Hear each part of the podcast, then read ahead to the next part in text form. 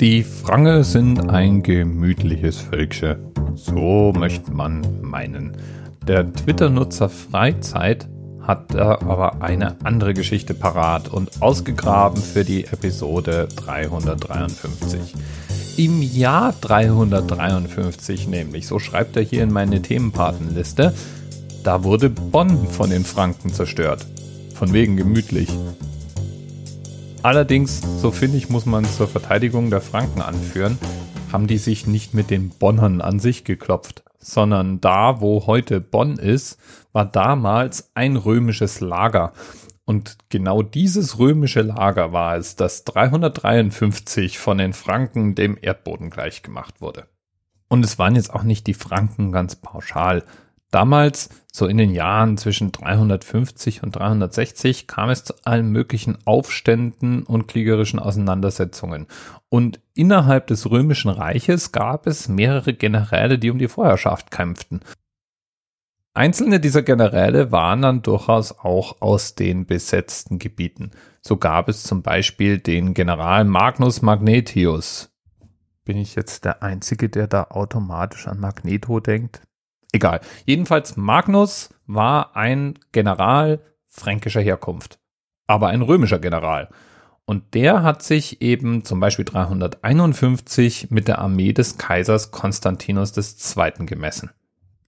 Aber egal. Jedenfalls gab es dort, wo heute Bonn ist, schon ziemlich lange römische Befestigungsanlagen. Der Historiker Tacitus zum Beispiel erwähnt Bonn im Jahr 69, 70 und nennt den Ort damals Bonna. Es gibt auch ein Legionslager Castra Bonensia und eventuell hat Bonn da seinen Namen her. Jedenfalls wird Bonn im Jahr 353 sehr wahrscheinlich von Franken dem Erdboden gleichgemacht.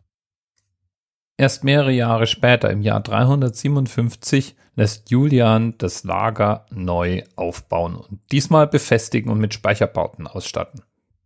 Allerdings blieb Bonn dann erstmal relativ unbedeutend. Wahrscheinlich blieb es noch bis in die Mitte des 5. Jahrhunderts unter römischer Verwaltung.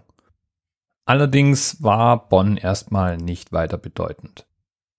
Waren dort ursprünglich mal bis zu 7000 römische Soldaten untergebracht, waren es ziemlich lang dann nur noch so um die 1000 und irgendwann dann überwiegend Zivilisten.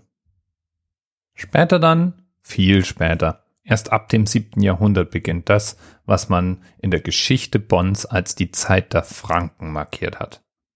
Diesmal eigentlich ganz friedlich und als Teil der Stadtwerdung Bonns.